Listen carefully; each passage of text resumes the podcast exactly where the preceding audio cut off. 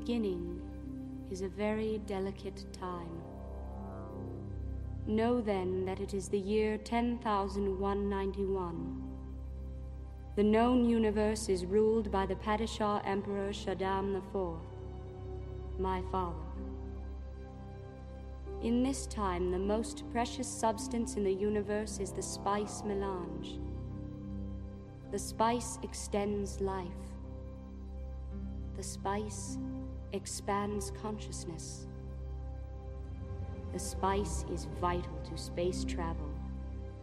The Spacing Guild and its navigators, who the spice has mutated over 4,000 years, use the orange spice gas, which gives them the ability to fold space. That is, travel to any part of the universe without moving. Oh, yes. Forgot to tell you. The spice exists on only one planet in the entire universe. A desolate, dry planet with vast deserts. Hidden away within the rocks of these deserts are a people known as the Fremen, who have long held a prophecy that a man would come, a Messiah, who would lead them to true freedom. Planet is Arrakis, also known as Dune.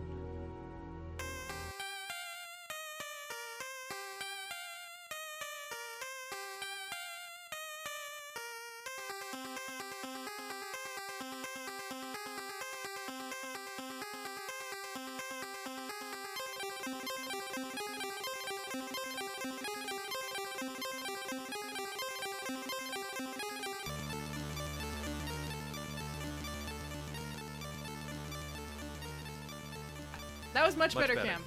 Much better. Maybe Okay. It's fine. Yeah. Maybe Who it is knows? fine. Restarting things always fixes them. Speaking of restarting things, uh, welcome to Hazardous Materials, your monthly, occasionally monthly, uh, show where we touch the hot stove, is how we used to describe Mm-hmm. it. But now we're describing it as Walking on that sand box. barefoot. Does the You put your hand in the gom jabbar. Actually, no, the gamja The is the needle. is the night. The, The Gom jabbar is the needle. The box is doesn't have a name, It's a pain but box. it should just be. It should be the, the box is the Gom jabbar. The needle's not special. The box is the pain box. Yeah. So now, so we're renaming the show to the Gom Jabbar, in, inaccurately and confusingly. we're, uh, we're talking Dune. We're talking 1984's Dune, which That's right. maybe for me I might be tipping my hand a little bit, but uh, showing my hand a little bit, but uh, not as bad as I thought it would be. Uh, not so much a hazardous materials, but we'll get to that later. Um, why are we in? Why are we doing this again, Nick? Someone donated Well- a bunch of money, didn't they? Yes, uh, we've actually received money for months now. Uh, but uh, we, we it's been so hard to tell them wrangle a hazardous Sorry, materials Byron. together. Uh, No, we yeah, we, We'll we, do- we went we'll over we went over the couple tonight. threshold. Yeah. we do went over the thre- the we went next over the Dune. threshold, and uh, uh, we needed to we we put on the Patreon that we were going to do hazardous materials when we hit that threshold. But the problem is we are barely barely able to get out one show a week on it with our current schedule. Yeah, things Uh, are getting bad. we and, thought uh, COVID was bad. Working is worse. For scheduling Well- shows. You're the only Yeah. one who didn't have to work during COVID. Uh, yeah. Well, I mean, getting together in person was an issue. Yeah. Well, Yeah, but the other thing is that um, there when uh, we were all uh, separated, things were slowed down a little bit. Uh, But also, for- to Seb's point, uh, me not having to work was easier to record the show. so That's true. Now that I have to work, it's hard again. Um, Mhm. anyway, that's not important. Um, I think I it may have been a fever dream, but I think I recall wanting to do wanting to open these shows with a little quiz question. So I have We a little bit of an improvised multiple choice for you guys. I'm gonna try. and- All right. all right. Try and do off the top of my head, off of the IMDb trivia fact that made me laugh. Uh, All right, most. let's hear it. Well, the second most. I'll, I'll reveal the second one later. But okay, so Patrick Stewart is in this movie, right? Mhm. Our great space friend. Sir Uh, Patrick Picard. Stewart. Um, which one of these things did Patrick Stewart not know when um, bef- during the filming of this movie, or before the filming of this movie, actually. Um. Wait, hold on. It's multiple choice. Okay. um, Dune was based on a book. Uh, Okay. Dune was science fiction. Who Sting was, or the plot of Dune. Um, well, there's no way he knew D, but that's not much of a trivia question. Uh, because he's a theater guy. He's not like a science fiction nerd, which is very funny to say about somebody who was one of the most famous Star Trek characters of all time. What a dork. uh, Theater I want to say it would be really funny if he didn't know who Sting was. I'm gonna go with that as well. I think it, I also think it would be insanely funny if uh, Patrick Stewart just didn't know who Sting was. Yeah, it is uh, that one. I, I, if I had a That's really funny, they're both British. options- Yeah, so. he Ah, oh yeah, everyone on that poison island just knows each other, huh, Seb? I mean, Sting, part of one of the biggest bands It's a of the rock time and roll period. English band. I don't know. Who might know? The- Well, the Patrick police. Stewart doesn't know who the police are. He's Yeah, never so had to he deal with them. He first thought he was a solo act, and then when he asked him, he thought he was in a cop band afterwards because That's so funny. the police. I don't know. Kind of confusing, or maybe inaccurate title. Also, allegedly, this is all going by IMDb trivia, so who the fuck knows? Um, David Lynch thought accidentally cast Patrick Stewart. He thought he was Really? casting a different guy named Ah, Patrick John Stewart. Stewart. That's very funny. If I so. wonder who this other guy is. I don't know if we can. What be other able to Patrick? find I him. mean, that doesn't. It doesn't sound like it would be uh, an uncommon name. But Yeah. if you're casting is- somebody named Patrick Stewart, why would you think you're not? Or, I don't know. Well, this is pre next gen. I don't know. yeah, pre next gen is pretty wild. How big was Um, Patrick Stewart before next gen? He still had hair Not in next gen. Not a lot, but he Mhm. did. It's weird. It's like I mean, he has hair here. the- He, he just has, you know, guy. the behind his. yeah until the time jump, and then he has that crazy ass haircut. Oh god, Yeah. it's bad. Yeah, but still not on top of his head. It seemed like they knew that that wasn't right. Mm-hmm. Like, Well, he couldn't. Always has to be bald. It's impossible. Yeah. Yeah. Wait, you think he grew that out? In the- No. After the time jump? No, I'm saying he can't have hair on top of his head. Oh, it is. It's impossible. So I'm going to address the elephant in the dune, which is that uh, the worm in the room. the worm in the room, which is that we're recording this episode without Alex, who uh, is off on the far off planet of Caladan or Yeah. Europe or something. Uh, the point, i the point being that um, He's he uh, he's using you know his 500,000 hours of vacation time a year, uh, back to back after his uh, recent tropics trip, uh, and now going to Europe. So he won't be on this episode or next week's episode. Um, but to uh, to just you know soften the blow, I want you to know that he doesn't care, and it doesn't bother him at all, and he's yeah, having a great time. Don't worry about him. COVID is over. You are allowed to internationally travel and then come live Uh-huh. with me, who has a vacation planned soon. You are That's fine. allowed to fall into a volcano in Pompeii. It, it's COVID's over now, according to Joe Brandon, so it's okay. God, I have a picture to show you guys later. Uh, anyway, this uh, we're talking Dune because Dune came out in 2021 recently. In quotes, Mhm. it's it's March of Yeah. 2022. And we did all watch that lot one together still- as well.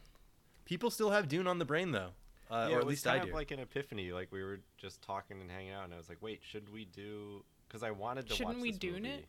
Shouldn't we Dune Dune? We're Duning it Hazardous today. materials. the sleeper must awaken, as they say, and in that case, it's us and hazardous materials and First you this get the movie particular. spice, then you get the power, then you get Oh, the yeah. women. Uh, so I I have been trying to weasel my way into a David Lynch episode on this show ever since we did Twin Peaks like two years ago. Yeah. Longer than that, almost. It's, it must be longer than that. That was in our second year of the show, so it's yeah. I guess it must be about two years ago Mhm. um, that we did our, our Twin Peaks episode, and uh, I had never seen all of Twin Peaks, but since then I have watched all of it and uh, The Return, and I loved it. But I had seen uh, Mulholland Drive and uh, The Elephant Man and Eraserhead, and uh, while I haven't, he's not. He's done tons and tons of short film stuff, which I have not really seen any of. Uh, Cam has seen What Did Jack Do? I have not watched that yet. I think I've Uh, seen it over ten times. I really love it. You haven't seen that? No, I haven't seen it. Watch it tonight. It's like I- twenty I minutes I long. will. I, It's I, great. I, I don't know. I just haven't haven't watched it. It's so but good. um, it's David Lynch in black and white yelling at a monkey who talks back to him. it's incredible. It's so good. but uh, David Lynch was born in the 40s, and he didn't really get his start directing until he was almost in his 40s. They had people back then.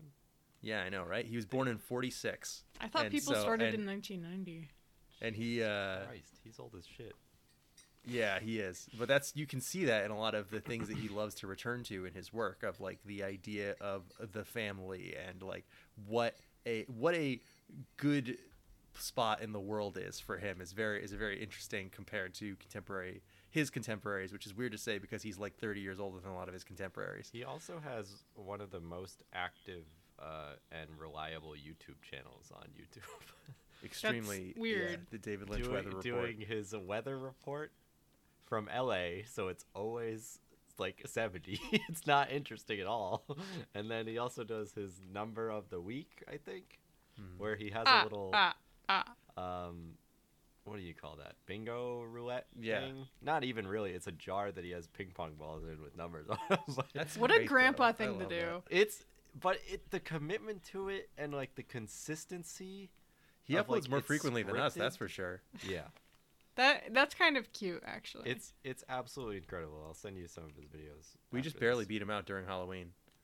Um, with but uh, no, for consistency, for how often we upload. Oh, yeah, that's the only week where that we're getting past him. Anyway, we're getting ahead of ourselves. David Lynch is very interesting, and um, there was another director hired to do this movie, Alexander Uh, Jodorowsky. Jodorowsky, who It's Jodorowsky. these. He was the first person Jodorowsky. hired to direct Jodorowsky. Dune. He was a he was a Planet of the Apes guy. Um, yes, that's right. and that that's what he was, was famous for. So that's why they were like, okay, Dune, the biggest science fiction novel of the '60s, we want you to make it, uh, Jodorowsky. And uh, Jodorowsky reads Dune. He's like, oh my god, I love this book, but I don't have to use the book, do I? And they're like, what? No, you should be adapting. He's like, okay, here are my plans. And he's like got like ten scripts and uh, like hundreds of pages of sketches and all these things that he wants to do. It is a massive disaster. The author Frank Herbert hates it.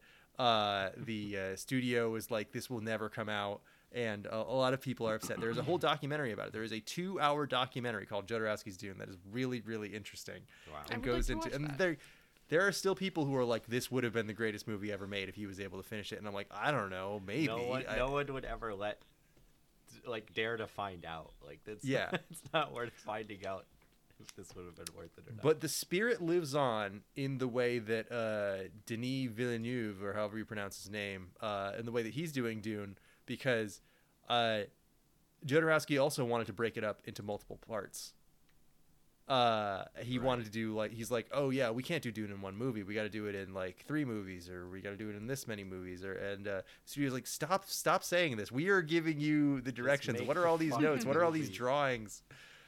Yeah. Um, I saw in another IMDb trivia that it took them three months uh, to like clear out an area of the Mexican desert to use for this movie. Holy shit. For this Cleared of what?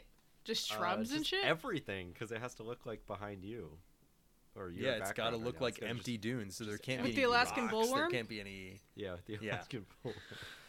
So this movie uh, comes from the failure of that, and they're like, okay, well, we still want to do a movie, e- even though that didn't work out, so we'll get someone else to do it.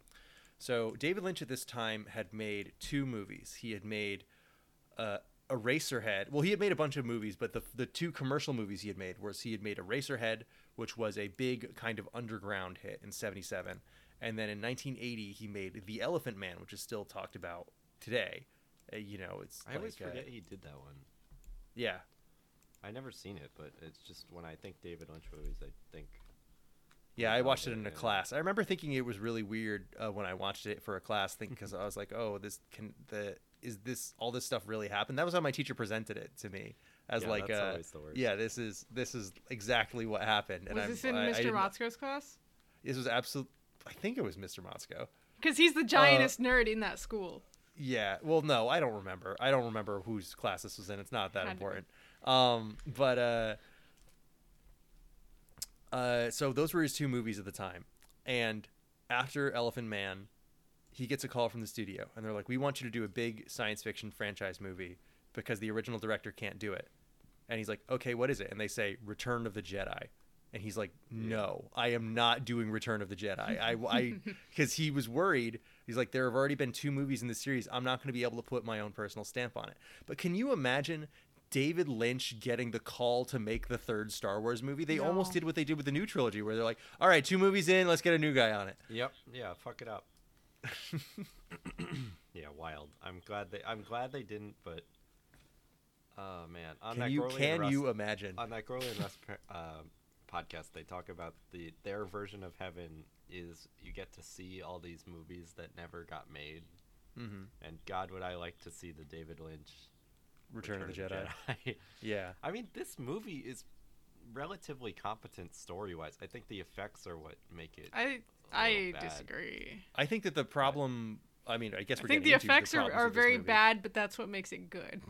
Mm, we have So- opposite stances on this. Yeah. So one of the so you know the next call is hey can you do Dune and he reads the book Dune and he's like yeah I can do Dune that sounds great I would love to do Dune and uh, he goes to Frank Herbert's house which is such a funny phrase to say like you go to the author's house. David Lynch goes to the author's house and is like let's work on the script together. Let's hash out the script together.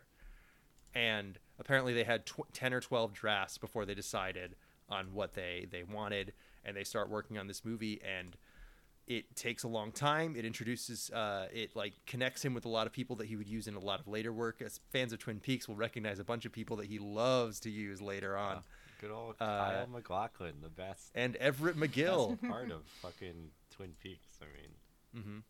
I couldn't MacLachlan believe and everett, everett mcgill I didn't know the No. timeline, so I was like, obviously he chose Kyle MacLachlan because he worked with them on Twin Peaks. And I was, But no, "That's this is so six years before Yeah, that. six years. And I then he did it's- Twin Peaks, and he was like, "Let's actually do something good together." Like the D- Dune guy, Paul is supposed to be uh, like paul atreides is supposed to start 15 and then be like like at the end of the book he is like 18 or something. You but have he is this the god 25 year old who looks like a 30 year old Yeah. in a weird In a it's- I want to say a wig but it's not a wig. It That's his hair. his That's hair. just how they they did it.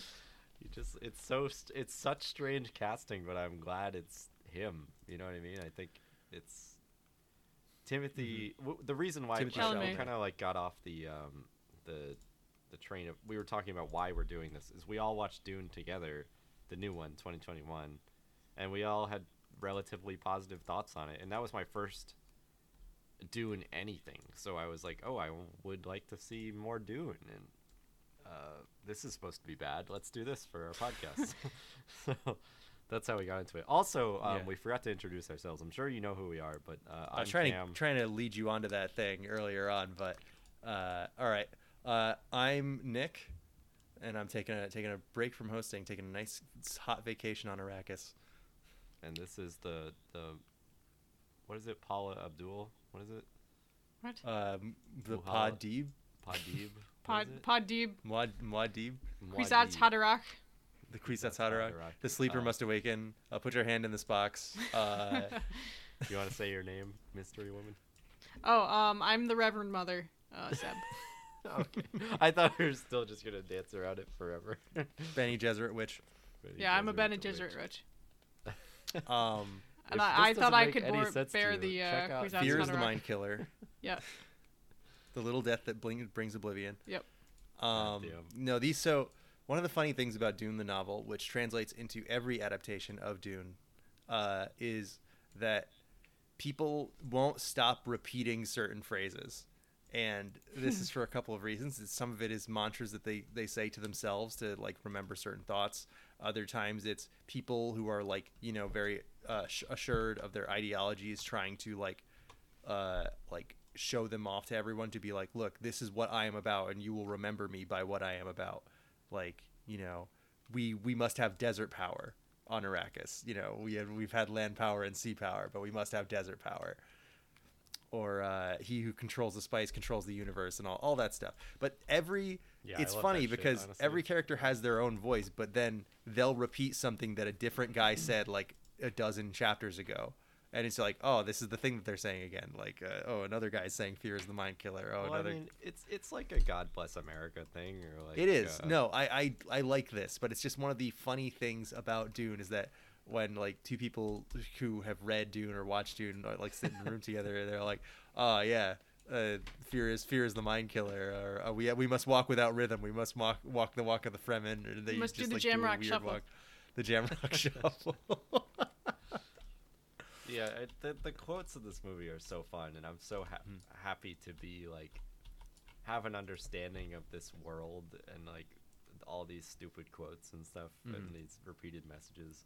Like I never knew anything about Dune at all, and it's weird how little I feel like it's permeated into my pop culture knowledge. Like I know I'm surprised because I uh, maybe it's just because I spend too much time with nerds, but I like I I was always hearing about Dune from one person or another. Yeah, I I, mean, there was a I'm the same as. Nick, but I th- I feel like the worms were like everywhere. Like even there's there's like a Everybody um, loves those sandworms. a Rob Zombie song that has the line "conquering the worm" in it.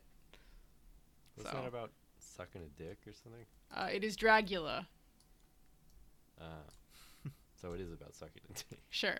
Yes. Correct. I don't know. That's just my any rock song. I think it's about a penis in one way or another. Probably. But but um, I, speaking of music though, like I didn't notice it when we watched the the 2021 Dune, but in this Dune, Kyle MacLachlan says we must walk without rhythm, and you won't attract the worm, which Mhm. is I knew from a fucking Fatboy Fat Slim Boy song. Slim song. Weapon of choice. weapon of choice and like it, it- that concept is in the new movie but the line is not said exactly like that and i was fascinated with that because like they need to walk so that the worm doesn't hear the tremors also a movie about earthquakes or is that a movie about worms too It's a movie about worms. So the the re- they have to walk without rhythm. They have to walk in a non-rhythmic pattern so that the worm underground doesn't detect the vibration as people walking. It'll think it's something else. yeah Mm. Like if you if you're like walking or running in a normal way, the pattern will be recognizable to the worm and it will come up and eat you.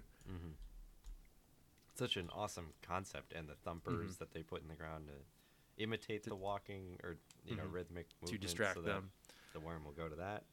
Just Yeah. so cool. This, all the Yeah, sci-fi the- stuff is awesome in this movie. Dune is full of amazing stuff like that. And if you've never uh, read or watched any Dune before, it just centers around a desert planet called Arrakis, which contains the most valuable resource in the universe, the thing that allows anyone to fly from one planet to another, right, and it's is just also cocaine. It's also space. it's cocaine Adderall that lets you fly through space and also makes you psychic. So yeah, it's, pretty uh, good. yeah, it's pretty there good. Was a, if there was a planet of it, we would all be going. A little bit it. of trivia is that uh, the uh, versatility and uh, environment destruction of spice is based on petroleum in our own world. interesting. Yeah, Um, I feel like it's it's much more obvious in the new movie. Um, Oh, I mean, yeah, it's, they it's really- they extremely really obvious hammer in that shit this one, but it's way more obvious in the new movie because they focus a lot more on the plight of the Fremen. But um, we'll, we'll get into that. But yeah, let's Yeah. talk about this uh, uh, this movie we watched. So we all watched 2021. We enjoyed it to an extent. Nick has read the book. Seb Mm-hmm. Right. has started the book. Uh, I read, Read like some of the book. I a should few say. pages of. The Oh, I was trying to give you a little more credit than that. But no, Well, I, I, haven't tried it like at a, all, a long time ago, um, and I just didn't. Like Nick Yeah. got to it before me, like my Yeah, copy. then, then you couldn't read it anymore. no, 'cause Nick had no, it. yeah, Nick, Nick had it. He stole it. From So me. Nick. Well, anyway, um, I didn't read it at all. So I saw 2021, and then we were like, "Oh, let's watch this." So we all went to Nick's place the other day, and we we watched this two-hour and 17-minute long movie, which is somehow shorter than the new one and does less, or does more mhm. with less time, which is really interesting. Absolutely. We, I made a point to check out the time stamp of when the story Dune wise 2021. eight, Dune 84 reaches what Dune 21 got to, and it was an hour and a half. So Hmm. 84 gets to an hour, finishes Dune 21 in an hour and a half. I don't know how to say this, but I think to to an interesting. Uh, I don't know if you're satisfied by that or not. I think it sacrifices a a good ending finale in Dune 2021 Yeah. because there it, it kind of ends on Yeah. a like, all right, there's gonna be a part two. Sorry, there wasn't a huge climax. Not even sorry there wasn't a huge climax. Sorry we forgot to have a, a climax. Like uh, the the ends, knife yeah. the knife fight the knife fight with uh, with Jamis is not like enough. I guess meeting Zendaya is kind of good, but like it, it really does feel like it cuts off. It's kind of like it ends instead of on a big finale. It ends on like, oh, there's so much more to this than There's so much more Dune. yeah, yeah. There's gonna be more Dune. Is basically what one There's of the gonna be says. more Dune. But in the Yeah. '84 one, it they kind of get to a conclusion in I think this movie's ending is really good. I think this movie's en- ending is better than the book. wow. It's so okay. campy. It's yeah, it's campy, it's but the the like- book doesn't have like a real ending in a way that's satisfying Mm. because they save that for book two. Well, I why saved don't you for go Dune- first? Dune Nick? Messiah. Tell us what you thought of. Uh, if All right. do we- well, I thought we were. I didn't realize we were just chat? doing. we Um, can just chat. There's only three of us. yeah. here. So, uh, this movie uh, is really interesting from the perspective of looking at like your art house director taking on a big science fiction movie, which isn't something that used to happen all the time, and now it is like the only thing that happens. Is uh is like uh, if you're if you Until make your get fired and replaced with the boring guy. right right. You make your bones doing something else and then the biggest company in the world calls you and asks you if you want to make some franchise slime. Um the uh like you can see like directorial hallmarks here. You can see artistic intent but so much of it gets buried under the weight of the original novel i feel like. The the original dune y- to adapt dune into a workable movie that didn't seem weird you would have to rewrite a lot of it and i think that Yeah, you just wouldn't think that- adapt Dune. Right, right, exactly. You would you would have to make something like it, but not exactly it, because Dune the book is so. It's weird to say this about a book, but it's wordy.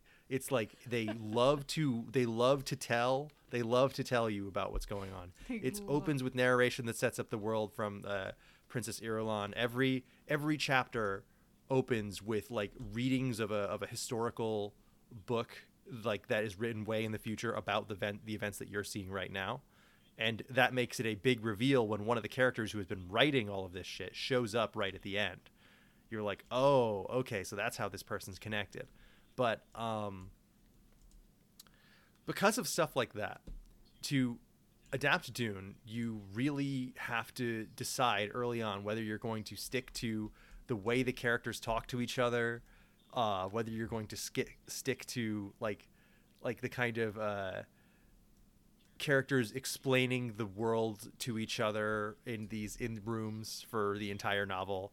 And i do love that because i'm a nerd. So when the when you know dr kynes is like here's exactly how a still suit works and here is like what it does for you and how you have to attach it to your nose. And here's like all the bindings and wow paul you sure know how to do this. Are you sure you've never done this before? And he's like no it just seemed like the right way to do it. He's like wow maybe you are the messiah that this book is named after. Well, then he repeats one of those like quotes that Nick is talking Yeah. about of like he Yeah. will come to your world and know things as if he's already known them. Yeah, as Yeah. if he was born of them or something like that. Yeah, was them. exactly. Which I liked all the at the f- beginning of this movie.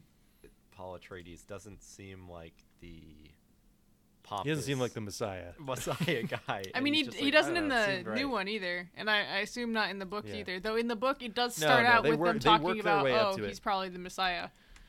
He has his first messiah moment after uh, the helicopter the, the thopter crashes in the Thopter. desert and he's alone with his mom Uh, yeah. So I. Uh, oh, that's really? that's in the book. Yeah, Oh, wow. that's when he gets his first like kind of future sight vision thing, and Wait, it's something. that- He, but he does the suit thing, and he does the. yeah, but he well he doesn't he doesn't like he's not conscious of it. Stuff happens, but he's not conscious of it of what it is until that moment. Oh. And he has a he has a big freak out where he yells at his mom. He's like, Yeah, they don't they you did that in the new understand what you, what all of your Bene Gesserit shit training did to me? Hmm. Like I'm a freak. I'm a weird I'm a weird computer human. No, I can't relate to people normally. Uh, I why do I have to know the future? That's horrible. Uh, and Jessica basically doesn't say anything, and she's like, he'll get over it. And he Yeah, he, sl- he he slowly does, and then he fucks himself up even more later on by drinking the water of life, which is only meant for Bene Gesserit women and only meant for certain ones of them. Even the Reverend Mother is like, okay, this is the extra, extra potent spice stuff we drink to enhance our psychic powers. And he's like, what if I had that? Then I could have enough power to kill anyone I wanted. And then he he drinks it and uh, goes into like an insane shock state, which is a really great sequence in this movie. Um, uh, something that I, I actually remember really enjoying. But that's the kind of like the the like dangerous psychic protagonist thing. And hanging over the entire book is this idea that uh, where Paul keeps saying to himself, like, I have a vague vision in the future of what it would be like if, you know, like the Harkonnens do all this horrible crime to uh, to the planet of Arrakis, to the Fremen, to everyone. They're constantly abusing people with their armies and everything for resources and for for petty reasons. And uh, but what makes the soldiers of House Harkonnen different from our soldiers? It's like, well, the colors that they wear, and that's it. So if if They're all uh, redheads. you know, if if we were to be in power, then our soldiers could do the same thing. People would say the same thing about us, and that's the, that's how the reasoning starts. And then after he starts getting becoming psychic, he starts having visions of going like, "Oh, I can see in the future people committing jihad in my name. That doesn't seem good. I should try and avoid that if possible." And the uh, the the the book kind of ends on like a a really like ominous note of like, "I am on the path to people committing holy wars in my name." Yeah. everything that I have done, all the messianic stuff, uh, because I because I have allowed myself to be so powerful, because I have allowed myself to be so magic, and because I have given so many commands here and disrupted everything in the galaxy with by taking control of the biggest source of fuel and telling the emperor to fuck off and then killing someone right in front of him. I I am on that path that I was Yeah. trying so hard to avoid, but it's fine. I can handle it. Yeah, but then And- yeah, and, uh, yeah. like, ah, oh well. And the the movie doesn't really um, and maybe Lynch is I think right to do it for like you know a Hollywood movie to maybe say like I don't know do do we have to focus so much on the uh, unquenchable bloodthirst of future soldiers that are going to Reli- uh, crusade? becoming a religious war. yeah. Do we have to focus on the future crusade of millions of people to who die because you uh, were really good at knife fighting uh, like I, I- do we have to do that so it's it's in dune 1984 Kyle MacLachlan is like a benevolent savior he So- he d- yeah. has he does do some violent stuff he does do yeah, some it's not petty framed in a from the morally book. gray way. Yeah. Yeah. It's it's mostly meant to be cool and I get it. Like and I It like that. I'm not saying that they read the book wrong. This is an intentional choice by them to be like, okay, the the morally gray stuff is uh, is really messy and it's it's a really shitty ending to the book that uh like practically cuts off mid sentence after he uh tells the emperor to fuck off and Yeah, uh, then marries his daughter. Uh, like, uh, but on in this movie, one of the things that I think is a, like there are, there are two things in this movie that make it a genuine improvement over the ending of the book, like in a more satisfying way, both for in a Hollywood way and just in a general storytelling way.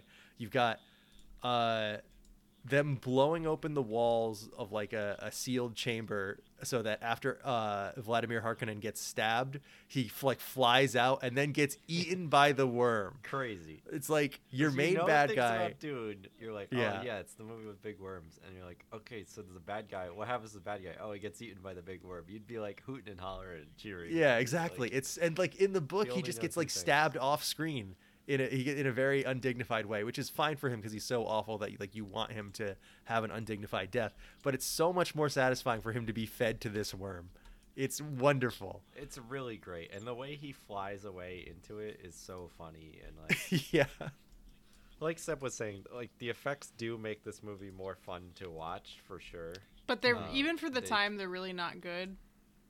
They're really bad for the time, even. I- that's- That's what we think anyway. I mean, when Yeah, you watch Star they're- Wars, they don't. They're not as ambitious in Star Wars, so Yeah, I, w- what I'm saying It's- is thus it doesn't. they're really bad much. for the time because they didn't know what they could do, and they went Yeah, too they're like, far. Does this look good? And then they're like, yeah, but later you're like, no, it doesn't. Not at all. doesn't look good. Um, yeah. Yeah. So like Uh, a lot the of other main thing that it does to improve on the uh, ending of the original is the even if it doesn't make any sense, the it raining for the first time on Dune. Uh, when after Yeah. Paul makes the defeat, it doesn't make like logical sense, but it makes like Messiah sense. You know, it's like in Lion King, the the Pride lands are nice again when Simba's king, even though it seemed to just be the weather. Like they just had a, a drought, and then the drought stopped when uh, Simba was was king again. So and, in but the it's like does he not make it rain on the planet? no, no. But he he makes a pledge. He's like, I pledge that there w- I will make Arrakis a planet where people don't have to fight and scrap for water. Mm-hmm. I will change the planet. And he says that, but he, th- there's no like rainstorm He or tidal wave or anything. Yeah, he doesn't literally raise his hands and make that- it rain or something like that. That works so much better. You can't just you make do it rain in the desert and have plants grow. There's there's no substrata. It's just sand. Like you can't. This is not about what literally is happening. It's know. about the symbol of it. it's Well, fun. no, yeah, it's it it is. Uh, and they weren't going to do another one. I think even if this made a million dollars in '84, I don't think they would have done Dune Messiah with it this same seems to cast. have no interest in doing any more of it, which is fascinating. Like every movie Mhm. now is like, oh, what's gonna be the sequel, so we can have a franchise, Yeah. so we can have. And even callbacks, so- Dune, the book, is full of setup for its own sequel. Um, so to It leave intentionally like, leave so know, much of that stuff out. Seems like a com- like a wholly incomplete story for sure, especially Yes, yes, absolutely. in the first book. Like it's like okay, we set up all this stuff. This hero has his journey, but Mhm. uh, there is just so much more to do with that character and the worlds and stuff. It doesn't solve nearly anything. like it's just kind of his journey about how he realizes he is the chosen one, or yada yada yada. Yeah, and like him connecting with the Fremen, and like there's there's something to be said about the reason that he wins, not being just because he is the Messiah, but because he is it he works with the indigenous people of this planet. He works with the people who have always lived on this planet. He's riding the worm, you know. Very like when you when you ride the worm, you're you're like, oh yeah, you've gone native. You're you care about this Mhm. place. Just like in episode six, uh, the other movie Dune he was gonna do. Yeah, actually, Lynch, I almost called it- um, I called him Dune. the the first paragraph out of Dune, which I did read yesterday, um, is Yeah. Princess whatever her fuck is. back in? Princess Irulan. Yeah, um, and it says And they do this in the movie by having her speak directly well. into So, the so camera, what she which is says in that funny. paragraph is, um, if you are learning about um, the the Messiah Madib, you must first put Paul Muad'Dib. yeah Paul Madib. You must first put him in his time, and then you must put him in his place, which is Arrakis. Even though he was born on Caladan and spent his first fifteen years there, he is of Arrakis. Like he's not from Ah, Caladan. He belongs. yeah, to he belongs to Arrakis, is what they're yeah. saying. Yeah. I feel like we're just talking about Dune. Should we be talking about the movie more? Well, the movie, the movie is like the movie does pull so much from that. I want to say uh, I, that's why I was talking about the ending, right? Like I was talking about the the things that the movie does differently, and of course you, um, something that uh that you were both were talking about while we were watching the movie is you were like, do they describe this guy's outfit like this, or do they, do they describe how this character looks? And I'm gonna, I want to say for the most part in the book, no, they don't. Like they will talk about how the Harkonnens are fat and disgusting, but they don't specifically mention like details of things that they're wearing unless it's like an object that they're holding, like mentioning where Paul's knife is clipped or something. So when you, a lot of that is left to the imagination, and I want to say that the uh, the hairstyles and like the eyebrow styles and all of all of that Oh, stuff is lord. See, like having a guy with the mohawk part of his head shaved out and everything else grown in so weird. and like that stuff haircut. sig- suitab- suitably alien or Reverse cultural culturally foreign to us and an American audience, and the uh, the like mishmash of cultures on display in the architecture and set dressing fits a, a world that is so far in our future. Like a Caladan looks like you're on a boat. It's all wood paneling Mm-hmm. everywhere. Yeah, it's so really crazy crazy. choice. Yeah, I think they leaned more into the Uh, sci-fi aspect and less into the fantasy aspect because this is a sci-fi fantasy, not just a sci-fi. Um, Mm-hmm. Yeah. in in the new one, And uh, they they definitely did more like metal, synthetic. Yeah, I think this movie looked a lot. Well, I don't know. Once you get to Arrakis in 2021, Arrakis has a lot of tile. yeah. Well, Arrakis has a lot of tile it's and it's like clearly stained. like a, you could definitely read into it and see that it's probably a really gross and racist, but like the, just a Middle Eastern mashup of cultures and like Yeah, and I mean- that's the and point. everything, In just in fact, like- Fremen the language is um from like it's supposed to be a, a really really like far flung corruption of Arabic.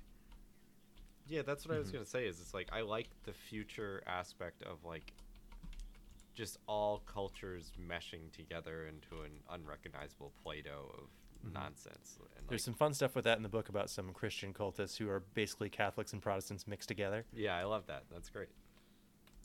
But yeah, the set design in this movie is pretty good. I think Nick was telling us that all a lot of these sets were built for the original director. His Um, psycho. that's what I had crazy thought. I couldn't find plan. something to corroborate It would that. Like make I couldn't find a source for that claim. So somebody somebody said that somewhere, and I couldn't find any source for it. But I mean, maybe all maybe just, that's like, true. Throne rooms and shit, so you could use that for anything. Mhm. You know. Yeah, let me. Um, I'm gonna send you some of the art that they drew for the uh, for the Jodorowsky Dune, and, and you'll you'll see where maybe the uh, inspiration. Yeah, they might have at least from. done like the concept art and then just done that, just built that. Yeah, so much has to happen before you start shooting that they were probably just like, "Can you just fucking use this? Mhm. Like, we're not gonna build you a whole new set." Um. So yeah, the the set's pretty good. I still. What do you guys think of Ky- Kyle MacLachlan as Paul? His not his Uh, best acting. insane- Not at all. It's kind of insane to uh, to to imagine him as the age that he is supposed to be, and Yeah, especially since years old part IRL, of right? Yeah, When you yes, film he it? part was of I think so. And part of the Dune story is like a pretty significant time skip where the character grows up. But he doesn't seem more mature at the end than he does at the beginning. Nick- and maybe that's Nick just in his to performance. tell us, or at least me, that a time skip happened. Yeah, and I because it, it cut from it like did. one thing to him and Chani were fucking, and I was like, wow, that Mhm. escalated. Right. quickly. yeah. Yeah. They do a little nonlinear storytelling here, which is uh, because of Paul's psychic visions of the future, he is seeing stuff that is happening later. Mhm. and uh, then eventually there is narration, which is another strange choice for this film, or it seems strange to me in the in the modern year of 2022 that anyone would have the narration, like the monologue It's of so, like, like, Paul's just the- monologue of like Yeah. I don't mean to dunk on uh, David Lynch, but it's just the most brainless adaptation of a book. It's like, okay, I will put the book in the movie, like just Yeah. the exact lines of people, The characters' thoughts. and narration is in the movie as dialogue. Like when characters are thinking, their mouth is closed and their eyes are moving, around. And they're always then whispering their their thoughts. voice. it's like Mhm. a comic book. It's crazy. And fear is yeah, the the, mind the killer. The thing is, I felt like every time they used that, in those instances, if the character had had good direction for their acting, that was The not actor, needed. yeah.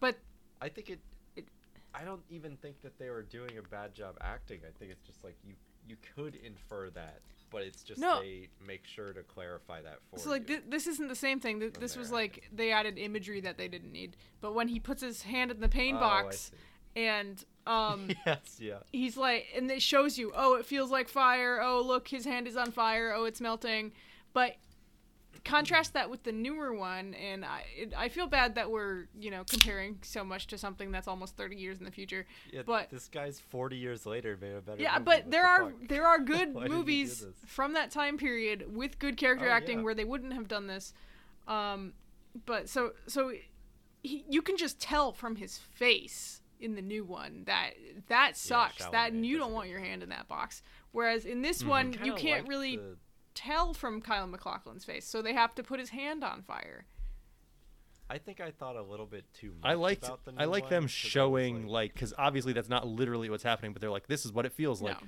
It's like this is what it feels like to chew five gum. It's like the guy isn't actually jumping out of the plane. he isn't yeah, I The hand.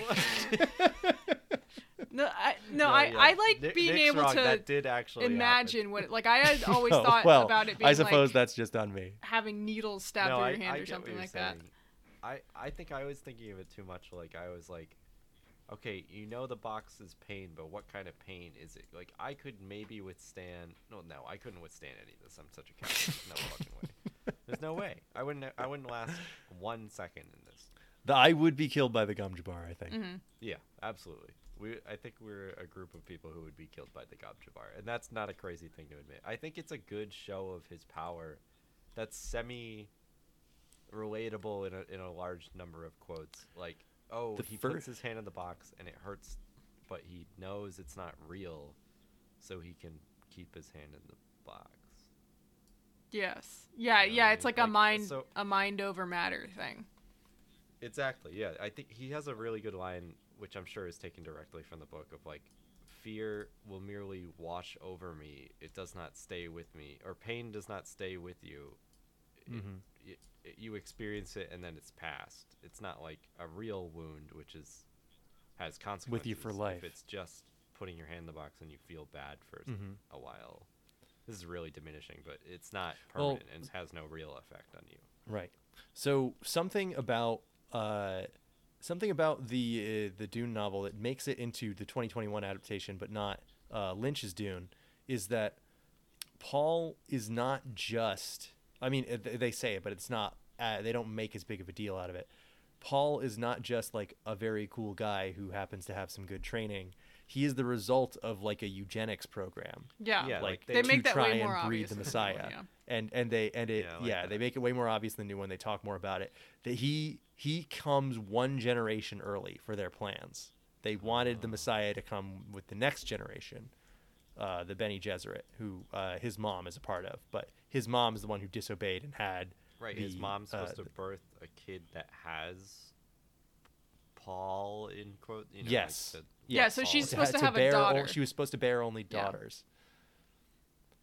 Yeah, she's supposed to have the person who has Paul. Correct. But instead, she has Paul, in in bad terms. But yeah. Yes. So anyway, what I was getting at is I liked that that they show you that it feels like his hand is on fire because I was like, oh my god, does it feel like they're ripping your fingers off or breaking your bones or like does it feel like peeling your fingernails off? I guess I my mind was running too much. So, and that that dorky style of C, not even CG but like embossing an image Mm-hmm. in like a weird Putting some like, Vaseline on some glass and then looking at it through there. Yeah, like showing. I can't even describe what it is, but like showing an image within an image in an old movie like Mhm. that is really endearing to me. Yeah, I like those effects a bit. to look at. we Seb and I were marking out over the transitions in this movie. Oh yeah, like, there was Star Wars. there was like one or two transitions that were just like PowerPoint slideshow shit, and crazy. it was Yeah, but bizarre. If you watch the original tr- Star Wars trilogy, it's like famous for its dorky ass. yeah, but it only does it a like, couple times in this one, which me which makes it feel really Yeah. weird. Like they didn't mean to do that. A lot of dissolves Mm-hmm. and like it just looks so corny and fun um, which i like that that's been grandfathered into the new star wars movies Yeah. all of them do these dorky ass transitions that are like seb said powerpoint Mm-hmm. transitions that are so funny uh, and i you just get to hear that beautiful john williams music in a nice transition it's wonderful but yeah uh, Kyle MacLachlan i think maybe a little too old for this yeah, even though, he wasn't even though Tim-. Timothée Ch- Chalamet is about as old as Kyle MacLachlan was when this came out. He's out. one year older if we're getting into technicalities. Well, the the but, movie came um, out. So his birthday is December twenty seventh. So he was twenty five Oh. when Dune twenty twenty one came out, and of course he was younger. it came yeah, out though. Maybe filming you. yeah, yeah, yeah. But he was still like Who cares? Doesn't Um, matter. Yeah. uh, Paul's supposed to be like fifteen, so he's still ten years Yeah. too old. But Timothée Chalamet has like baby face, and Kyle MacLachlan does not. He has a giant chin. He does not. Have got a baby face. giant He has chin. a working adult Yeah. face. He has. He has office worker yeah, he face, does. He which sure is why does. He's so good in Twin Yeah. Peaks. Is he looks like a, a working suit. He looks he like is. a, a Yeah. stiff. Because he is in the movie. Yeah. yeah, it's so good. Which is why it's so funny to see him with this giant mane in this movie. He has this beautiful like He-Man hair, like that's I kept thinking was a wig, and I was like, no, that I guess that's his real hair. I never really found out for sure, but um, It's. I think it's his real hair. I think that was the style at the time. You just Yeah. you don't. it It's makes sense not- for this style was of the movie. too. style You at wouldn't the have it time. high and tight. For I guess right, you're in the and you would military, want you uh, want it to um. You want it to seem alien, but your main hero should be identifiable. Everyone else can have the weird eyebrows and insane Yeah, um, haircut. uh, his mom too uh, has the- like the nice outfits. '80s hair at the time, uh, until she has to shave it because she Mm-hmm. becomes the Reverend Mother of uh, the Fremen. Oh yeah. Yeah. Speaking of Hey, s- differences between this and uh, the new movie, you want to talk about the mom a little bit, Seb? Because I'm totally in agreement. Oh with, gosh. Um, with you. so ca- compared to the new one, and I think Nick said compared to the book as well, she is totally woobified in this movie. She's like she screams and cries and all this, and that's fine when your when your husband dies, but it's a stark contrast to the the new one, and also all her training. Like she doesn't really use any of her training or seem very tough at all. Like she she just seems like, oh, I'm the concubine, I'm the mom, I'm you know whatever. Until they get Yeah, to like almost the very end, and she puts a guy in a chokehold all of a sudden, and that's Yes, the only thing she does all movie that you know shows really she's very tough at all. Yeah, I don't think they even girl bossified her in the new. Yeah, the the 2021 new one. movie she Yeah. she's fine. Like she just has really good training, and you know is an important lady. And Yeah, That's- she, you're you're told she's important and Yeah. powerful the whole movie, and but she's just whining and and doing like this crazy like. I, I would relate it. she's to, like laugh crying at the worm, which I mean I would too, but like the it's it's just like the, the way they do it in this movie. Just she's, She's, when they're running away from the worm, she's like falling. Absolutely down, pussified. Yeah. to pick her Yeah. up. And and and her son in, in It's this one rather than in the new one they they're like kind of a, a pair like a team like they're trying to work together to go through the desert in this one he's the boss all of a sudden even though she's the one with more training she's the one who actually knows what's going on with like the uh Kwisatz Haderach thing Haderach. Um, she's Nice. she's the one who actually knows more than he does in terms of like the grand scale of things, though he has like his unconscious knowledge of uh, Mm-hmm. and she's the Fremen stuff. more powerful than him. Yeah. she has the voice. Yeah, she has the voice, and she does use it in this one, but it it's not as scary when they use the voice in this one. What did you think of the effect on the voice? It was similar movie? to the new one, Really but not as powerful. I Yeah, liked it was I thought fine. I thought it felt like more like a demonic voice, which I think was cool. Yeah, it, it had like it was also underlaid with their real voice, so it actually seemed like it was their voice rather than like I don't know some like a broken boombox. I don't know. Um, In the new one, I feel like it would be way more effective in a theater. And watching it at home, even though I was excited about my new soundbar, it wasn't as like if you had surround sound, I feel like the Mm. voice hits better. Yeah, that's it's something like special. echoey, You know what I mean? It would be funny if the way to make yourself immune to the voice was just to have bad speakers. I mean, Just to that be on it's it is a plot point in it's, it's a plot point in bo- in the movies and the book that they they send a deaf guy to uh to pick them up so that they can't use the voice on him. That's Yeah. funny. Um, I have two more major things I want to talk about. If you guys have anything else, then please bring it up. Oh, I mean, uh, so how about the fucking gun? The the That- the fucking the one of voice gun. sa- that was Ah. so cool. I was kind of disappointed I that it was losing wasn't my in the mind. book. It's so awesome. I don't know Nick whose idea that was, but that is uh that should be that should be in the book. Fuck it, fuck it, bring it back for the new movie. No, hope that's an it's in the insane new thing. movie. You have like a tube hooked up to your hand, hooked up to your mouth, and you use the voice, and then the, it transmits into a like a laser gun that's like the ki- the killing word. It's a very fun way of doing the like kind of like making the metaphor literal. Like you have oh my is being name used to kill. Yeah. my name is being used to kill. Like I am killing in my I, I'm somebody is killing in my name. It's like no, they're literally using your name to kill. The metaphor is broken down. It's just real. We're doing it. And MacLachlan just says that in the movie. Mhm. He says, Yeah, it's great. I love someone it. Shoot the gun, and then he turns and looks in the mid distance and says, or thinks, without his mouth moving, "Oh, my name is a war, a word of war, or something." My like my that. name is a killing Like word. Yeah. a killing word. I think he said something about war. I don't know. It doesn't matter. Mhm. But yeah, it's just so laid out for you that it it was fine for me because I didn't care because I was watching an old movie, but. It, it is a little bit embarrassing at that point, but the gun is so cool. And then, like when they're all when they're storming the castle, riding the worm, yelling into their gun, like every time they need to shoot their gun, they have. It's like it's Street Fighter. You have to say Hadouken if when you shoot Yeah, Hadouken exactly. you have to say, uh, what is this dumb name? Mudab. Muad'Dib? Muad'Dib. Muad'Dib. Muad'Dib? Muad'Dib. Or what was the call a trock? What is the other word? I'm, I shouldn't be putting all the burden on you guys, but I don't remember the words that they have to say when they shoot the gun. It, they say chaksa. yeah, there were like two things you could say, Mm-hmm. And luckily we had the subtitles on. But basically, you have to yell to make your gun shoot, and it's so and the gun is so powerful. Yeah, I kept referring makes to it as like a dragon shout from Skyrim. Mm-hmm. Yeah, it is Skyrim. Goddamn Skyrim, ubiquitous culture, Yeah. monoculture we're all in.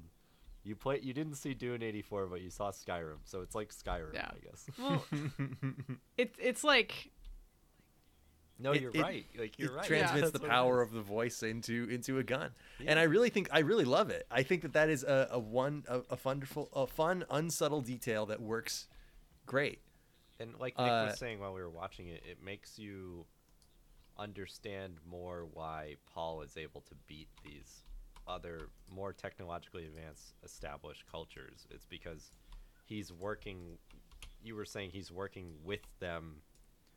Right It's basically it's it's fucking these people who these the people Ewoks, who man, already like- know i mean but the ewoks they don't like y- you can they, they like throw a log at the empire but like The that's Empire's never seen log. Ewoks see log every Log, day. log. They know how to use log.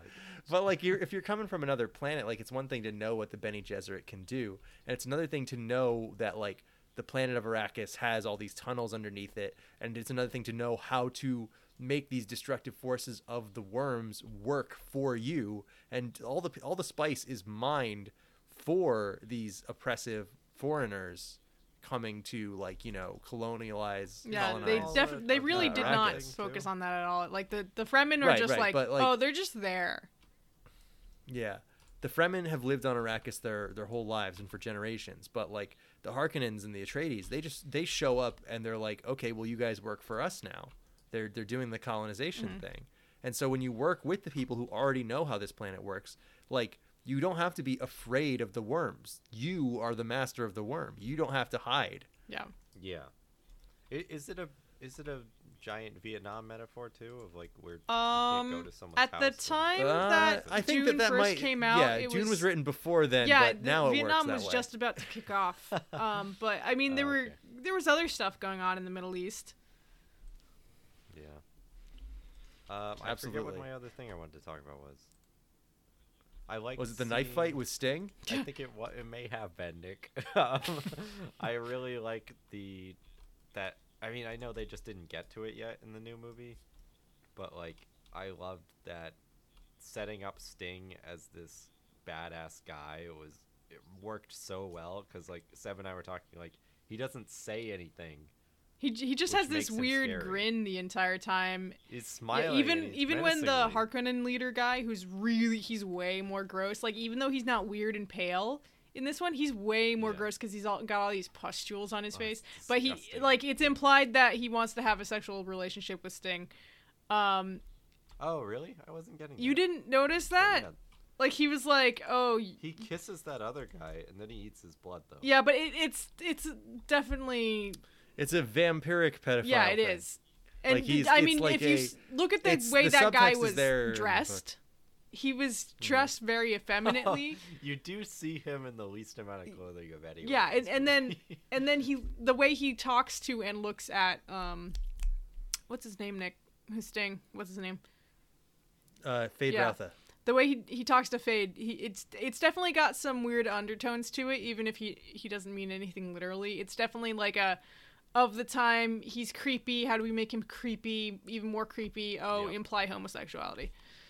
oh yeah, I I could tell. Well, I mean that's there in the book. They're taken from it, which I think is something that they they make um, in the new movie. They make uh, him more fat and less pedophilic and vampiric. Like they just focus on him being this like giant mass of flesh. I kind of like the. But I know this isn't about the 2021 Dune, but I really like. It. But I mean, it's a comparison point. I really like the way they do him. I do wish he was more of a character, but I like how ambiguous he is. What I like about like, this episode is that it shows guy. that you guys are completely fucking bought in. You did not need to be convinced of anything else about no, I- it- Dune. this movie solidified it so much more for me. I was like, I love Dune. I guess. Yeah, didn't I, I mean, liked after Dune. watching the first or, or the newest movie, I was like, "Whoa!" You know, And I had already been kind of like mildly interested in getting into it, which is why I actually had a copy in the first place. Um, but then I was like, what? Like, eh, though going to a movie theater, um, I can get hyped about almost anything. Um, Yep. I'm So- I always, I almost always walk out saying that was good, and then I think Yeah. for five minutes. I'm like, wait, that's. I mean, I'm not always like that. Like, if I don't like a movie, then I don't like it. But if I like it, then I'm even more hyped that I saw like, look how big the dunes are. Look how big the worm is. You know, and that kind of thing. Um, but, uh, yeah, no, like I'm a big like fantasy and I like sci-fi, you know, kind of person anyway. So I yeah, I didn't need to be convinced of anything. I'm like, this is this is a staple of sci-fi fantasy. Why wouldn't I like it? You know. Oh, I, I remembered what the other thing I wanted to talk about. Um, it was Okay. it was the shields. Oh shields yeah! Oh my in Yeah. god! this movie. Holy shit! I was so mad they didn't come back. Like the shields are so important in the 2021 version, Mm-hmm. And or no, not really. They come back one more time, but they They're just a really thing that people use. They're not like an important plot point. But So in in Dune, they have this training sequence where uh, Paul's trainer, his combat trainer, gets mad Thufir at him Hawat. for not being in the mood to do a sparring session. And he's like, Oh no, sorry, Gurney Halleck. when Gurney someone's gonna kill Patrick you, Stewart.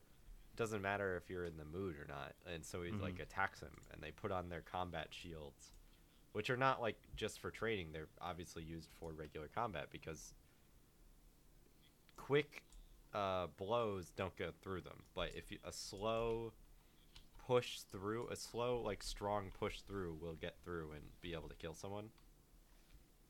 So um, in in 2021, they have these nice blue CG shields around them that don't look dorky at all. They actually really look very good. Maybe in 10 years we won't be saying this, but they look great. And when you get hit, it turns red. It's a real. It's like Nick Nick compared it to a hitbox and a hurt box. yeah, Yeah. If anybody plays fighting games, um, in '84, however, it is rectangles around your body that look like a uh, desktop sumo game. they're so blurry too. You can't tell what's going Like- on. like Virtua Fighter, maybe. Yeah, because your image is refracted in looking into Yeah. the shield. It's crazy how it my brother has a has a type of away- like so my brother collects mineral rocks and minerals because he's a geologist. Um, Is a dork. Oh yeah. yeah. George. Um, and so he's got one called a TV stone, and when you like look at stuff through it, Oh, it I've looks like that. It's really cool. That's Yeah. pretty interesting. wild. And like, I if do you like take that. away anything from this podcast, you don't have to watch the whole two-hour and seventeen-minute movie unless you really like Dune, which I really recommend. This movie was fun for me, Yeah. but It's pretty great. just I gotta say. that sparring scene. Yeah. Can we talk about what happened to understand Harkonnen at most the end? of- We Did did. We did, yeah. Okay, Yeah. sorry. We've we've been We through so much. We've we've kind of zigzagged our way. We've been going Yeah. all over the place. Yeah. But because we're Yeah, I, I between let off two with Yes, that. I was like, oh, I gotta talk about him getting eaten by the worm. Uh, no, Oh, so I think awesome. that um, I I Just understand watch why that scene on audiences. YouTube is what I'm, Yeah. what I'm trying Yeah. to get to. I understand why incredible. It's audiences so didn't fun. like this movie. It makes total sense to me. I get it. If You I know, hadn't watched the movie it's- from 2021, I would not have understood anything. And even 2021 Oh, yeah, doesn't huge. have all the information. Right. This is, uh, like I was saying towards the beginning. I feel like this movie.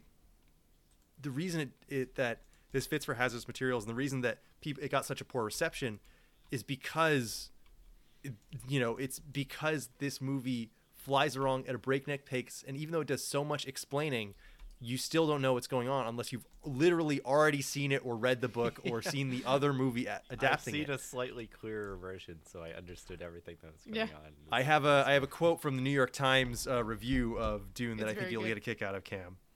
Oh, uh, nice. Let me hear it. Several of the characters in Dune are psychic, which puts them in the unique position of being able to understand what's going on in this movie. We haven't even talked about speaking of psychic. We haven't talked about Alia, God, it's which is out. his sister, Yeah. who just shows up. we didn't Oh, talk about Alia, but we did talk about him being Yeah, psychic. no. So so towards the end of the movie, so haven't they talked they about finish the Alia. first book, and then like in the last half hour of the movie, they do like the next book, which is ridiculous to me. That's that's consist that's consistent with the pace of But the it, novel. it's ridiculous to me because they, they just just shoot through it, They and blast Alia right into is it. kind of like, oh, she had the baby. Oh, now the baby is you know instrumental in their plans, growing up. and she's she's like this weird grown up child with psychic powers and kind of the child actors. Oh, she's kind of cute, but like, eh. She's Yeah. really good, honestly, because she's a real child. Yeah. She's not like yeah, some- in a kid that age, dude. she looked really young. Like she's missing one of her, her front teeth. She must be like six or seven. She's adorable. Yeah. She actually does her lines like Yeah. incredibly well. It is off-putting, obviously, because she's put in these dangerous war situations. Like she's sent as a liaison. But she controls guy. everybody just by being like, "No, don't do it," Yep. and they just don't. It's- they they don't do anything. Good old psychic Yeah. children, man. It's a trope that somehow transfers between so many different types of Yeah. media. But yeah, she, I think all the stuff that wasn't in the new movie, so all the new stuff that was new to me was really fascinating, Mhm. and I can't wait to see how it's done in a more modern way. Like, Yeah. but yeah, I think I really liked this. I think only because I saw twenty. It only works for us because we have the pre-built Yeah. knowledge. I understand people We thinking it's the- a bad, oh, we stupid kept movie. About the pamphlet. I really think it's Yeah. still a bad. Like the pamphlet is just a sheet of paper with vocabulary on it.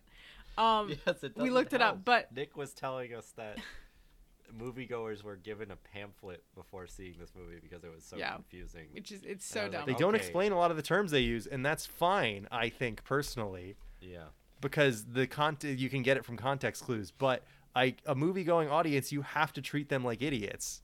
Yeah. a little yeah, bit. People are just going to see this because it's the new movie that's out. Yeah. Back then, you didn't have you didn't have the TikTok to just be on. You got to go to see a fucking movie, and it turns out it's a David Lynch sci-fi movie based on a book where the original director was fired. you're just you're in too deep. Mhm. It's too deep for the a normal person Yeah. to see. If I saw this, I'd be like, "What the fuck happened?" In this movie? I mean, o- overall, I think no. I don't think it's a good movie, um, but I think it's fun and campy. Um, the the effects Yeah. made me laugh a lot. I enjoyed my time watching it, but I think it's one of those things where, um, if you care about consistency and objectively good effects and uh, narrative, acting. it, it's not good. Yeah. Visually, Yeah. pretty good. Fun to look at. I think that this there's so much like there's so much going on visually in this movie at all times, including some things that are meant to be unpleasant. I didn't even talk about the weird fetus stuff, which uh, Oh, calls God. forward to stuff that's in Dune Messiah. But the way that David Lynch is using it in this movie is mostly just as a visual for uh, Paul's psychic visions. He Is the- like a fetus in a about the- river. Yeah. Oh yeah. To check this out. Look at this weird shit for a 2nd Mhm. Like what?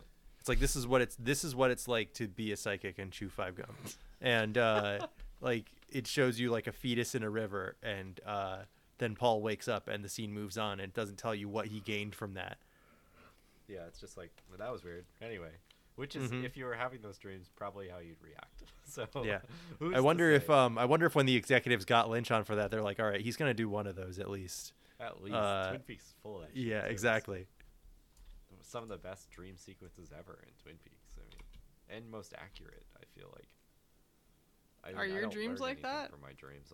Uh, A hand yes. just comes at you out of nowhere, and then the s- the Uh, moon That's, explodes. that's those are the spice dreams. All right. Buddy, like when you I- eat ice cream before bed, you have nightmares. Dreams. I have much worse dreams than that.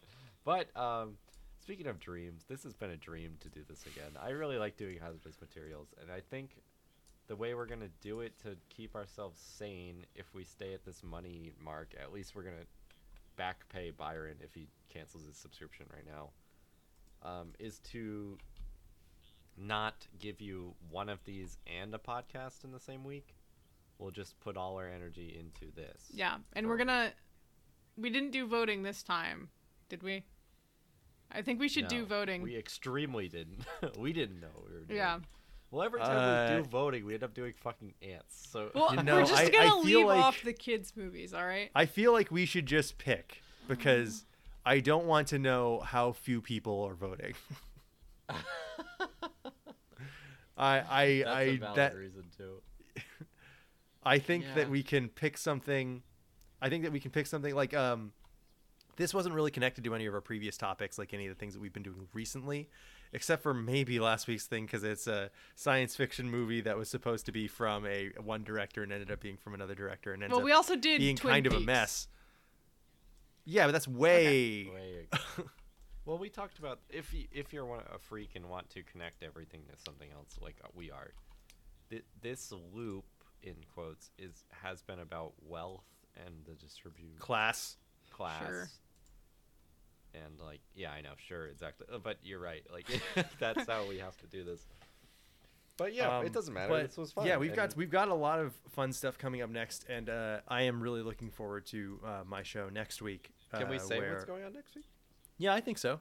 Uh, next week, I am having you guys watch Burn After Reading, which is my favorite Coen Brothers Oh. movie. Something that Emily and I watched uh, pretty recently, and we really, really loved it. So uh, I'm looking forward to showing it to you. And I think it'll be a nice. Uh, I think it'll be a good start to this new year of the Please Don't Cast. Wow. Yes, our year reset in March. Yeah. Well, But, hey, yeah, what are you gonna do? what do you want us to conform? It'll be another? Alexless episode, but I'm sure maybe we'll find a way to get read off his email or Nah, something. he's gonna be too busy.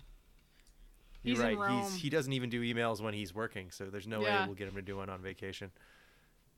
What Ah, does well. he do when he's working? Anyway, uh, thanks for Making the us. rest of us apprentices look bad. I'm excited to uh, All right.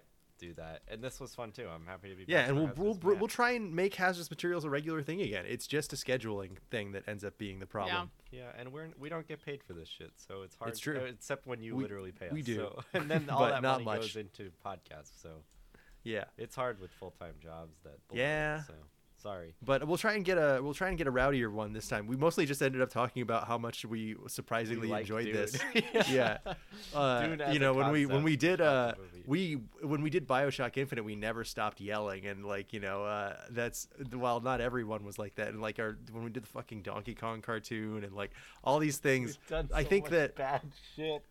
I think that it's not the goal of hazardous materials is not to find the worst thing ever made, but to uh, to find you know the elements of the periodic table that maybe you shouldn't get too close to, but it's there's something interesting there.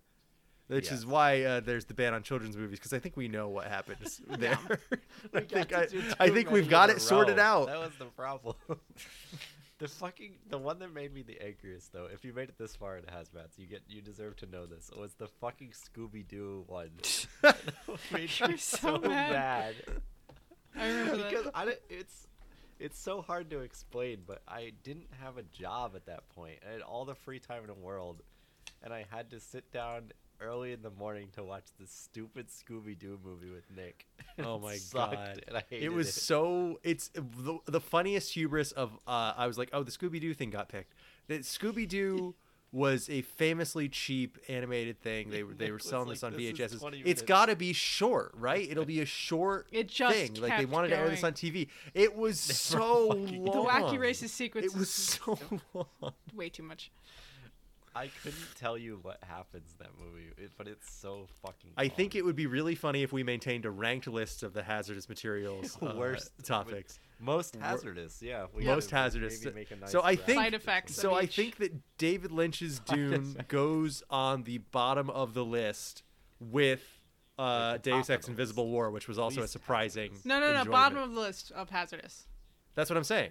That's what I'm saying. It's the bottom. Oh, it's the of bottom of the list. So yeah, Most Mario le- Kart ranking style. Yeah, Sure. Mario Kart ranking style number one is the worst. Yes. It's an old Right. old joke of how I don't understand how Mario Kart. works. Um, yeah, But- but, like, whereas you know Scooby Doo and uh, Scooby Doo and Ready Player One and uh, Bioshock Ants. Infinite are all at the top as the most unpleasant things for us to do. I would rather play Bioshock Infinite, watch Ready Player One, than watch Ants again, for sure.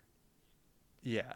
And I love Yeah, exactly. movies, even bad. I think movies. that, I think it would be movies all the really funny to post this list. Maybe that's something that we can do put on the Patreon. Maybe, I think yeah. that might be a good it thing. Every time we do one of these. Yes, repost. absolutely. I think that that is a great idea, Cam. It's just we. It's just the initial hurdle of making a little So- graphic and then adding. So David Lynch's Dune is at the bottom of this list. It's fine. It's Which it's it's, it's a it's uh it is incomprehensible to somebody who doesn't already know what Dune is, which is very funny to say about a movie that's supposed to teach you about the concept, but it's not bad in the way that a lot of the things that we do for the show are bad. I am It's currently it's strange and off-putting. I'm currently in the perfect climate to watch and enjoy Dune 1984. Yes, I would agree. I like to watch Uh, old thing. It doesn't and bother it me that it's bad because I know it's old. So I'm and we you got to watch it be with bad. friends, two of which had had read the book and could Yes. go, "Oh, that's this thing from this scene." It was. I was in the perfect storm of having a good time, where I was really not looking forward to watching this. You put you put on your good time hat. Good Yeah, time. And, uh, ready to have a good time. Ne- next time we'll good next time. time we might be putting on our bad time hat. We'll see what ends up uh, shaking we'll out. see. We're not. We're not doing Shrek or Ice Age. Nobody t- suggest Ice Age. I'm gonna bleep when I say because I'm not doing fucking. Okay, Yeah, Cam. the human baby from Bleep. All right. Uh, thanks for listening, everyone. Bye. See We'll see you next time.